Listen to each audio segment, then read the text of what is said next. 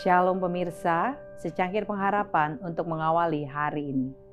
Semua pengalaman adalah alat Tuhan. Bersedih lebih baik daripada tertawa, karena muka muram membuat hati lega.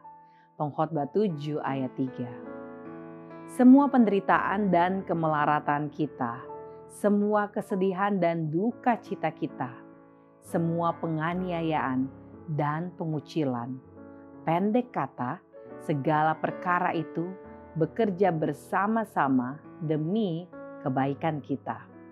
Semua pengalaman dan keadaan adalah alat Allah yang membawa kebaikan kepada kita. Hidup yang terbaik halaman 475. Mungkin banyak pekerjaan yang perlu dilakukan dalam pembangunan karakter Anda. Bahwa Anda adalah batu kasar yang harus disimetriskan dan dipoles sebelum dapat mengisi tempat di bait Allah.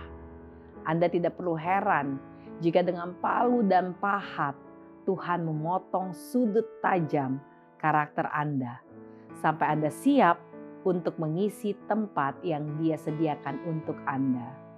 Tidak ada manusia yang dapat menyelesaikan pekerjaan ini. Hanya dengan Tuhan itu bisa dilakukan dan yakinlah bahwa Dia tidak akan memberikan satu pukulan yang tidak berguna.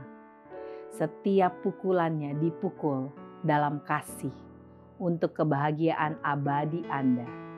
Dia mengetahui kelemahan Anda dan bekerja untuk memulihkan, bukan untuk menghancurkan.